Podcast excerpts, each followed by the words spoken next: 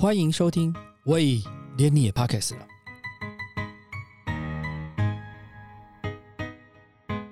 大家好，我是威廉。有人说清酒是米曲的故事。目前在台湾进口的日本酒已经超过两千款，相关的酒造更超过了三百五十间，几乎全日本一都一道两府四三县都涵盖了。但是时间似乎是清酒的最大敌人。今天我们要跟管爷继续来聊清酒。先跟大家介绍一下管爷，他是少数拥有日本 SSI 酒酿执照的日本饮酒专家。想知道这个被称为清酒执照地狱的执照到底有什么特别之处？可以先去听我们上一集的 podcast，再来听这一集。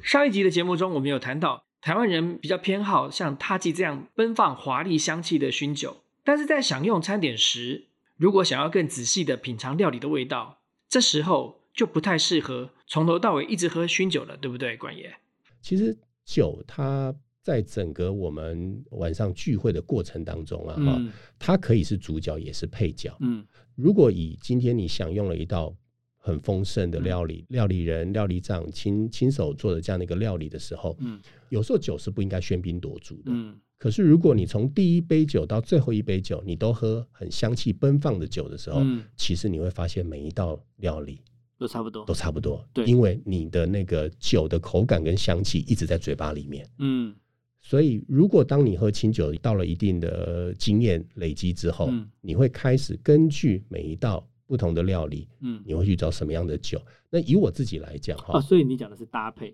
是 pairing，嗯，对。那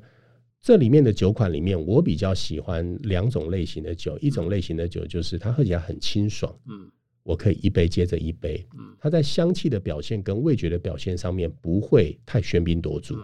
啊这是一种，嗯，另外一种我喜欢是，它喝了之后呢，它在你的舌头上面呢，它的层次变化比较丰富，嗯，让你有办法去感受到，哦，原来清酒它带来的香气不是只有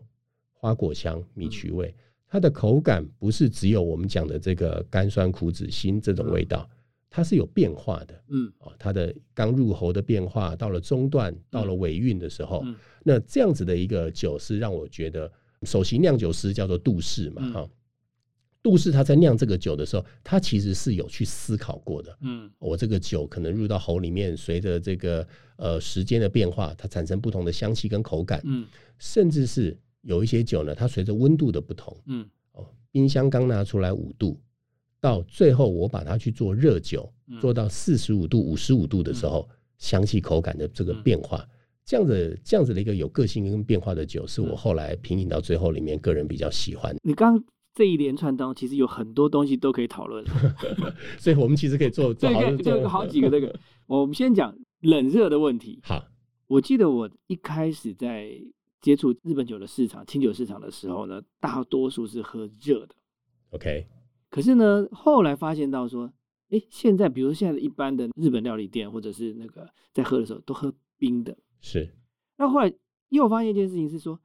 有人就是跟你讲说，热的啊热那个字好像是念咸，对不对？热的部分跟冰的部分哈，其实两种酒是两种不同的，就是通常他会区隔说，这种酒全部都喝热的，这种酒全部都应该要喝冰的，是这样子吗？我觉得很好，有这样的一个机会哈，呃，把这样的一个观念透过威廉的平台哈，跟我们的这个消费者哈，跟我们的这个听众啊来做一个分享。嗯，其实我最近在上课的时候，我也一直在。在跟学员希望去传达这件事情啊，就是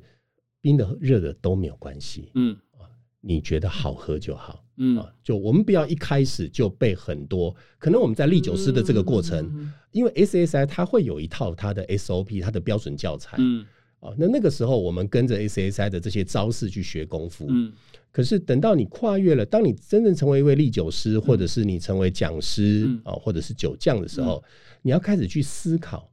为什么要做这件事情哦，而不是只是去背他当时 SSI 的教条？我现在回归到利酒师，他当时在训练的时候为什么要这样子做好了哈？就是我们看一款酒，如果它是用低温的银酿制法，对，产生除了原来的原物料香气以外的香气，嗯，比方说花香、果香，嗯，啊，我们所谓的花果香，嗯的时候呢，那这个时候呢？酒造呢，它会在它的这个酒款的名称上面会标上“银酿”两个字。对，那标上“银酿”这两个字呢，呃，因为它是采用低温发酵，所以它发酵的过程时间比较长。嗯，啊，那对于一家酒造来说，这个酒的成本就稍微提升了一点。但是它所产生的花果香气呢，可能是在一般的纯米酒，就是清酒里面比较少有的。嗯，那像这样子在酒标上面写上“银酿”两个字的时候呢，通常利酒师也好，或者是酒造也好，他希望你仔细的去感受到那股银酿的香气。嗯，所以这个时候我们用的杯子，嗯，我们就不是用一般的这个清酒竹口杯啊，比较短的，嗯，我们会特地选用这种窄口杯哦，或者是聚香杯。能够把香气包覆在里面的，那这样子的一个香气呢，它比较好的一个品饮温度哈，大概是在五度十度左右。嗯，哦，那从冰箱刚出来的时候五度，慢慢等到它开始回温的时候，香气开始散发出来。所以这样子的酒呢，我们说如果是标有“银酿”两个字的，我们可能用比较低低的温度哦，或者是用聚香杯，比较容易去感受到那股香气。嗯，那这样的酒可不可以拿来热呢？其实没有说不行，嗯，只是呢，我们都知道酒的沸点啊是七十八点三度，所以当你在加温的过程的时候，你在加热的过程的时候，你会看到这个一缕青烟啊，不能不是青烟啦，白烟哈，白烟出来，对，慢慢的、慢慢的开始散发出来，有点像酒精嘛，那个好像是酒，因为有的时候你在热的时候，那个味道起来是像是酒精的味道上来所以这个这个时候哈，它的银酿香气，嗯，已经随着温度的升高，嗯，挥发掉了。嗯，所以我当今天当我喝一款银酿酒的时候呢，可能原来的这个酒商告诉你说，这个酒呢带有一点点苹果香气、哈密瓜香气，你这个时候闻起来你会觉得，哎，没有哎，嗯，香气在哪里啊？香气已经跟同桌的所有朋友共享了啊，他已经跑掉了。嗯，所以这个时候其实我们去点一杯这一瓶银酿的酒。拿去做热的时候会有点可惜，因为它最后的香气会只剩下原物料的米香。所以还是要跟酿造方法的方式去配合去喝这种酒。是那如果说今天相反的哦，我们今天看到没有“银酿”两个字，它是一个本酿造，它是一个纯米酒，嗯，表示它原本的香气就是原物料香气。那原物料香气呢？你如果喝冰的，你就是感受到它的这个米香哦，这个谷物香气。那如果你喝热的时候呢？那它的香气。也还是原来的这个米香谷物香气，那这个像这样子的酒就不用特别说叫冰饮或者是温饮了。那只是因为在台湾，大家目前受到踏剂的影响，嗯，哦，就觉得哎，喝酒就是要喝有银酿两个字的。啊。那过去我们在很多店家看到，就是客人点了一个这个纯米大银酿，然后他叫店家说，哎，我清酒喜欢喝热的，啊，那他就拿去加热，嗯，那加热，当然客人也喝得很开心那店家也卖得很开心。那当然，对做酒的人或我们卖酒的人呢，就伤心 就觉得，就你把这样的酒拿去热的时候，你把它最珍贵的部分，你去把它挥发掉，挥发掉了，是有点可惜。对对，刚刚又提到了这个银酿纯米酒，其实这个酒的等级哦，后来就又讲到踏级，其实这几个名词哦很有趣啊，因为其实日本的银酿等级的酒啊，大概从一千块日币一直到一万块日币，应该都有，都有，对不对？那纯米大银酿也是从一千五百块钱一直到几万块日币都有，是对不对？那另外还有一个，当然我刚刚一开始就提到精米不合度的问题嘛，是好。可是这个一千五百块的酒跟十四代的四万块的酒，到底它的差异性，一般人感受得到吗？酒这件事情，就是说它跟很多的我们讲酒差，其实是一个，我们可以说它是一个嗜好品啊，嗯啊。那决定嗜好品它的这个价值哈，那可能来自于几个方面哈。第一个就是说它的品牌价值，嗯，哦，过去它这个酒庄它在日本在海外，嗯，啊它受到很多这些国际比赛机构的认可，嗯，啊，得了很多的奖，嗯，哦，那这个可以增加它的品牌价值，它它中间它可以 get 它的那个 premium 哈，大概卖的高一点。那第二个呢，就是来自于说它这个原料，嗯，哦，就是我们所谓的米。啊，那这个米里面呢，呃我们讲山田锦啊，Yamada Nishiki 这个最有名的酒米，嗯，它可能从东北到九州都有人在种，对。可是这些种出来之后呢，这些酒米它在酿酒的过程里面啊，它对于跟曲菌的相处、跟酵母的相处，嗯，啊，它所酿制出来一款酒，最后酿出那一槽酒之后呢，它的那种干净度、纯净度，就说有没有一些杂味，嗯，啊，或者是这个带来一些令人比较不悦的这种口感、香气，这个也是决定了这个米本身的价值。所以，包括说在兵库县的山田锦，啊，以山田锦来说，兵库县的山田锦就比你其他地方的山田锦价格活生生多了二十 percent 到三十 percent。那整个兵库县里面呢，它又分，它有分这个吉川地区产的山田锦，就是某一个地块，嗯。啊的这这块山田锦，嗯，它的价格可能又比冰库县的山田锦还要再高，要再贵，嗯。那在吉川地区产的山田锦里面呢，又可能它会再分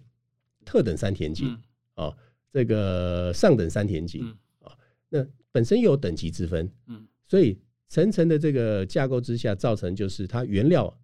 决定了它原本，所以原料就已经先把这个呃酿出来的成果，其实已经抬高到一个定的程度了，是，对不对？那另外就是它这个品牌价值、酒造它的一些酿造技法哦等等的，所以呃，刚才威廉说的就是一款清酒，嗯，呃，如果酒造可以卖到一万日币，嗯，他不会想要卖一千两千日币，当然啊，所以这个这个其实就就但是。就是问题是说，这个对接受度来讲的话，就是对于一般喝酒的品酒的这些普罗大众来讲，当然你看到那个十四代的时候，就哦，对，你在任何的那个宴会场合，只要看到十四代，大家就蹭过去了，对，就就很快速的移动到那边去。像前几年都是在那个踏季的时候，是也是一样嘛，看到二哥三。马上就在旁边去嘛，但现在踏迹又又开始又推出一个新的不同的，从二哥三呢，我现在好像是本来五十的变成四十九嘛，五十的变四五，然后三哥九，二哥三，对，当然还有几个经典的产品，远心分离。啊，对，它就是用不一样的这些，比方说，它每年有它的寒照早朝，对，啊，远心分离。踏迹它其实在做一件事情，就是说，当它开始站稳了它在市场上面的普饮市场的领头羊的角色之后呢，那它也开始在思考。我们知道，就是踏迹他当时在定位他的公司策略的时候呢，他就是往中高价酒款要要走，因为他想提升它的投资报酬率啊来做。那后来呢？永远只有二哥三、三哥九哈，或者四哥五这样的，或者是跟其他出什么新的？对，所以他开始去思考，就是我在整个酿造工法或者是榨取工法上面有没有办法把同样的东西再做它的附加价值。那帕季二哥三的远生分离跟二哥三的酿制过程是不同嘛？对，但是价值差很多啊。既然威廉提到了哈，我就多讲一点哈。远近分离它其实指的是哈，我们最后在这一桶酒里面。然后里面可能就是有米啊，啊，有这个米曲啊，哈，有这个酒液，然后水啊，我怎么样把这一桶酒里面的酒给榨取出来？早期最早期最早期的时候呢，当酿酒的技术、榨酒的技术还没有那么先进的时候，哈，其实当时最容易做的一件事情就是我把里面的酒装到一个袋子里面，然后让它慢慢慢慢的滴下来。对，哦，那这样子的酒呢，通常很费工。嗯，啊。那当然成本也比较高，嗯，所以这样的酒呢，酒造上面他会特别把它写哦，我这个是这个带调，嗯，哦，就是我是或者是我这个席之科，就是我让它慢慢滴下来的酒。嗯当然，开始这个机器进步之后哈，那有一家公司叫做这个雅布达，啊，这个薯田，那雅布达呢，它就出了一个榨酒机，嗯，所以这种方式就是我们叫做这个 y a b d a s k i 哈，薯田式啊，这个榨酒方法，他把每一袋酒哈。哦，做成直的，吊起来之后呢，然后他用压榨的方式，哦，用用机器压榨的方式，把这个酒呢慢慢给榨取出来。嗯，这种呃是目前绝大多数的这个酒造在使用的。你到每一家，像我每一年过去在 COVID nineteen 之前，我大概每一年我会花时间，不管是爱媛的或者其他地方的，我会去参观大概五到十家酒造，嗯，去拜访他们的酒厂。嗯，那我看到大概百分之八十九十都是用这种亚布达西哈在压榨酒液。那如果没有钱买这样子的这个机器的哦，他们会把这个酒袋呢横放，嗯，用重力的方式把它慢慢把它叠出来。那我就想，这个就有点像咖啡哦。咖啡呢，你可以喝手冲咖啡，哦，你可以喝就是压缩式的咖啡，你也可以把它做成冰滴咖啡。那远心分离是怎么一回事呢？因为很多的酒造认为说，其实这个酒袋呢，在压榨的过程当中。其实你挤压了，它这里面的这个这个米米曲哦，跟米对酒质，他们觉得会产生比较不好的影响啊。或者是你今天用带调的方式，你让它慢慢滴，我可能滴了十五天，嗯，三十天，我才滴滴完，滴完才有办法去去做多久。滴滴跟最后一滴应该味道会不一样嘛，对不对？因为它有发酵的问题嘛。那远心分离哦，那我觉得这个踏迹的这个台湾的代理商进口商要感谢我帮他特别介绍这 介绍这个，它远心分离有点像我们这个小以前住宿的时候哈，那我们都会有洗衣机跟脱这个脱脱脱这个脱脱水机嘛，它等于就是把这个酒袋哈，它利用这个离心力的方式，其实远心指的就是离心啊，离心力的方式去把把这个酒一甩出来，嗯，啊，那它就没有。做经过压榨压榨这个程序，它是甩出来的。对，虽然我也觉得就是哎，好像喝起来味道有这么一点点不一样了啊，但是其实它，我觉得它其实就相当聪明，差很多价。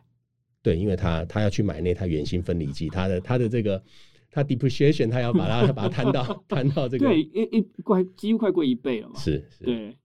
因为有几次人家说，哎，我看远心分离，远心分离到什么东西啊？然后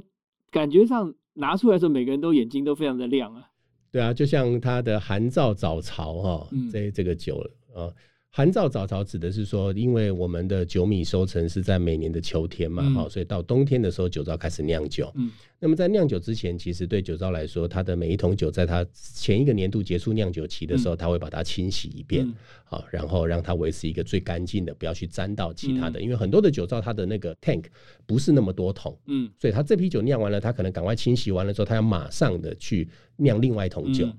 那寒燥早朝指的就是。我在每一桶酒，我酿酒年度结束完了之后呢，我把它清洗完了，然后我我用阴干、风干的方式哦，然后都整理的很干净了。那等到新的年度，我拿到新的酒米收成完了之后呢，我开始酿酒。嗯，那这个时候酿的第一桶酒，嗯，因为是在寒冷的冬天，嗯，所制造的，哦，所以它就叫做寒造。嗯，哦，那早朝的意思就是说呢，早还要以的意思就是最早的，嗯，哦，那那个朝呢，福内指的就是那个 tank，嗯，所以早朝的意思就是我的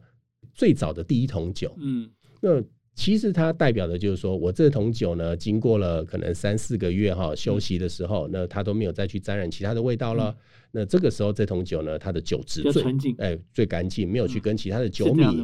呃，是啊，是是会比较是是会比较稍微 pure 一点啊。那但是但是因为木桶里面通常它还是会有菌在里面啊。现在大部分都用珐琅桶了。哦，对，现在用珐琅桶。对，用木桶的用木桶。因为看一些日本的老酒造还是用木桶在。是，那木桶其实就会像刚才威廉你说的，它还是会有一些。对，它还因为其实它应该也是说，因为它的累积这几百年的这个功法下来讲，它其实它是要保那个菌的。是，所以现在反而哈，如果你在酒标上，它你看到木桶试入哦，试入的西科米就是这个酿酒哈，反而这变成是一个比较稀少的产品了哈。现在是有酒造呢，即使它有木桶了哈，那现在买珐琅桶，大部分的酒造都还买，应该都买得起了。嗯，那反而用他保留那个木桶的原因，是因为他想要做一桶，可能是一百年前、两百年前，嗯，他们当时还在用木桶的时代，嗯，啊，去酿的酒，嗯，所以他反而用这样子又成成为另外一个商品。像刚才韩照早朝也是啊，我我用最早的这个 tank 啊去去做的这个酒，哎，他就标上韩照早朝。某种 marketing 的手法是他们其实其实踏迹酗酒造在这个市场里面啊，它的确相较于其他酒造，它对市场的这个敏感度啊敏锐度是很高很高。我觉得台湾在喝清酒哈，一般都会有那个精米不合度的迷失。迷失，对对。你觉得这个部分呢，真的是精米复合度越高的是越越好的吗？我在解释金米不合这件事情的时候，我通常都会先问大家一件事，就是说过去我们在看雍正皇帝、雍正皇朝的时候，哈，后来年羹尧不是得罪了雍正皇帝的其中几个，是因为雍正皇帝他自己非常的勤俭持家啊，那国家在打仗嘛，哈，那他看到这个年羹尧大将军呢，每天都是吃的非常丰盛，那其中我记得印象很深刻是他有一道菜哈，那个白菜，对对对对，他只吃菜心，只吃菜心，对对对。我之前在帮那个台湾国际年轻厨师协会的厨师们上课的时候哈，我说，如果今天啊哈，你精心做了一道料理哈，或者说你做了一个这个白菜这道料理，你的客人哈只吃中间的菜心，嗯，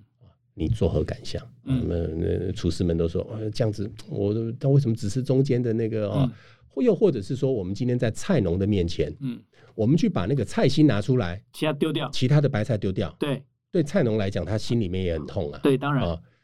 其实金米不合讲的就是这件事情，就是说一颗白米哈，嗯，我们酿清酒最主要我们需要它的成分是它的淀粉，嗯，淀粉糖化之后转成糖啊，那糖在经过发酵变成酒精加二氧化碳。那我们不要的部分是什么？我们不要的部分是一颗米，它大概有百分之三到十，甚至有一些米呢，可能有二十帕到三十帕。它除了淀粉之外呢，它还有一些蛋白质，对，哦，跟这些矿物质啊，或者一些一些其他的杂质等等的。我们要的是把那一部分去磨掉，嗯，磨掉完之后呢，我们留下它淀粉结构比较充实的那部分，嗯，拿去酿酒，嗯。那一般来讲哈，我们只要去除掉外面的大概在三十 percent 左右，它就会变成一个淀粉结构相当扎实的酒米了。嗯啊，也就是说精米不合七十，哦，所谓的精米不合七十，就是我三十 percent 我把我把它磨掉嘛，我只要留中间的七十。对于酒造，对于度氏来讲，就是一个非常 qualified 的啊的一个酒米了。嗯，那。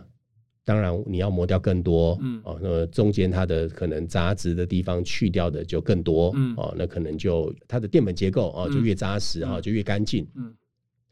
那我们刚刚讲到说，如果你今天要做纯米银酿或纯米大银酿，哈，你因为它做低温发酵，嗯，啊，它各式各样的这个香气经过低温发酵的时候，会开始产生化学变化会出来，所以我们不希望那样子的一个化学变化的出来的时候呢，会产生。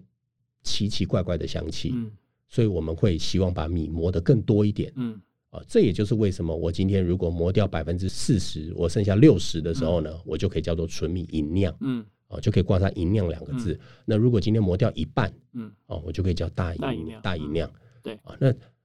大概做到一半以下，其实已经不会有太多的杂味出现了啦，除非你那个酒造真的很糟糕，你的酿制过程有问题。要要不然大概到五十已经是一个对酒造来讲是一个极致了啊。那当然从二哥三这个踏基二哥三这个产品啊，二哥三指的就是我只剩下二十三 percent，我磨掉了七十七 percent，那就有一些酒造开始去追求，嗯啊这个精米不合，那也连带的引导到消费者就认为说，好像精米不合越低，就就它精米精米程度越大啊，精米不合越低哦，这个酒好像越珍贵。对。哦，所以你看到市场上，我们后来有看到基米不合八，嗯，基米不合七，嗯，哦，基米不合一，嗯，哦，甚至是有一家酒造，它出了这个基米不合零，零，哦，有很多学员问我说，零到底怎么来的？啊，米进去就没有东西出来吗？我说不是，啊，它指的是我今天可能一百公斤的米进去，嗯，我磨完了之后呢，磨出来的米，因为那个基米不合一以下已经没有办法去看它的那个。磨的那个程度了，它只能看用重量去计算了。所以你当你进去的时候呢，出来呢，你低于一百公斤进去，你低于一公斤以下，那你就可以说我这个精米布尔是零帕。嗯，我自己实际上有喝过零帕、一帕、七帕、八帕的这个清酒了，呃，就就很干净。但以我们这种比较不不懂品酒的人，或者是不懂的话，我只会感觉到说，好像精米布合度哈越低的，好像感觉口感越甜。其实甜是跟它的发酵时间有关了哈，就是说我今天如果一桶酒里面，我的发酵时间越短，嗯，表示说它淀粉转成糖之后，它还没有来得及。挥发成那么多，就是转换成那么多的酒精，嗯，你就把它萃取出来了，嗯，所以这桶酒呢就会比较相对来说比较甜。控制的是不是？就发酵时间是可以控制的，嗯，就说我今天开始糖化转换成酒精之后，它还没有那么多的这个转成酒的那个状态下，我把它萃取出来，那这个酒喝起来就会比较甜。相反的，如果你让它一直维持那个发酵，它里面淀粉的糖都被你转换成酒精了，那可能在它的这个酒里面啊。它里面含糖量就会越来越少，越来越少，越来越少，那就会比较 dry，就变得比较不甜。倒是跟精米不合没有太大的关系啊。OK，那是所以是那是酿制跟发酵的时间的问题。是，那只是我们所谓的这个干口阿玛古吉的酒哈，这比较甜的酒，在这个市场上还是比较讨喜的啦。啊，所以这也是为什么我们在台湾的这个目前的清酒里面，大概十款里面有个六七款、七八款都是属于这种干口。请教一题。加入气泡的那个气泡的清酒嘞，呃，它算清酒啊？其实清酒哈，我们说威廉，其实清酒在酿制的过程，就酒在这个转换的过程哈，糖化完之后，它会产生酒精加二氧化碳。对啊，那我们常喝香槟也知道嘛，哈，香槟的或者我们讲气泡 sparkling wine 的制法里面，其实它也是这样子哈。就酒在做完的时候呢，其实你看它那个酒槽啵啵啵啵啵哈，它就不断的产生酒精加二氧化碳。对。可是因为它装瓶的时候，因为酒糟在装瓶完之后，它不知道接下来他送到每一位消费者手上，他中间的冷链，嗯，O 不 OK？嗯。他会很怕说，如果他在装瓶的时候，如果又不是这个无菌真空的环境里面，多多少少可能会有一些微生物或杂菌跑进去，所以他会怕那个酒可能会在里面。如果你让他的那些酵母一直维持活动，嗯，可能会产生不好的变化，嗯，所以它会有点像我们在这个所谓的巴氏杀菌法了哈，就是我它在装瓶的时候呢，或者在储藏的时候呢，它会做两次的这个六十五度高温杀菌，嗯，有点像牛奶。哦，牛奶我们喝生乳、鲜乳，跟我们喝保酒乳这样子。哦，它经过这个，它不是加防腐剂哦，它就是高温杀菌。哦，杀菌完了之后呢，这样子它的保存就会比较安心哈。那但是在杀菌的这个同时，它这里面的酵母就停止活动了。那停止活动之后，它的气泡就消失了。哦，那这两三年，因为台湾的进口商或代理商，呃，消费者越来越注重你这个进口商或代理商的冷链环境。所以酒造也越来越放心，那代理商跟进口商呢，也越来越有勇气把这种没有经过火入程序的，也就是它本身酒里面它还是在不断的持续做发酵，瓶内二次发酵的这样子的酒哦，把它带到台湾的市场来。所以现在台湾呢，我们讲这个 sparkling sake，嗯，有分两种，嗯，一种是生源酒瓶内二次发酵继续在进行的，嗯，那通常这样子的酒，它在外面会写。啊，我是瓶内二次发酵啊，或者是有一些酒造还很贴心的在告诉你说，开瓶的时候要注意哦，可能会喷哦。嗯，那对某些酒造来说哈，他也注意到了这个商机。嗯，但是通常 sparkling sake，因为你冷链技术要非常的完整，就你整个冷链要非常的完整，成本也会比较贵一点。呃，有些酒造他就发现，如果今天消费者他只是想喝有气泡型的清酒，那我就在装瓶的时候打入二氧化碳就好了。我就不用去这样，因为打入二氧化碳呢，你就不太需要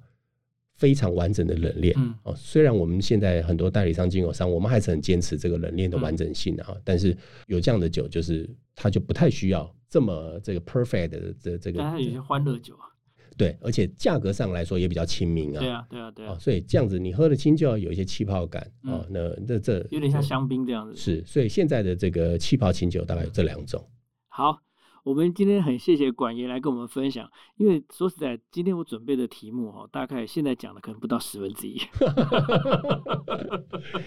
我也是，就是有时候只要愿愿意，我们大家聊清酒哈，其实我可以聊。我还我还没聊到 sake，还没聊那烧烧烧酒。对，我们其实烧酒还没有，还没有讲到烧酒，下次要再找一找一天找您来谈的烧酒，因为我觉得烧酒。也是一个很渊博的那个原料的，呃，地瓜的啦，或者是芋头的啦，米的啦，其实好像口感完全完全不一样。甚至在除了我们最常遇到的这个米烧粥、麦烧粥、玉烧粥之外，哈，那其实任何的原料都可以拿去做蒸馏，然后成为烧酒。只是日本政府，呃，就说日本的国税局啊，国税厅。总是要有一些规范嘛，啊，所以他又把它规范成，就是你是属于甲类烧酎、乙类烧酎或者是本格烧酎啊。那么这个本格烧酎里面，它就有规定说，你只能够用这四十七种原料啊来做的，叫做本格烧酎。哦，像现在市场上我们还我们我们有这个茄子烧酎、蚕豆烧酎，对，这都有的，这是很有趣的一个。我们找个机会再跟管爷聊那个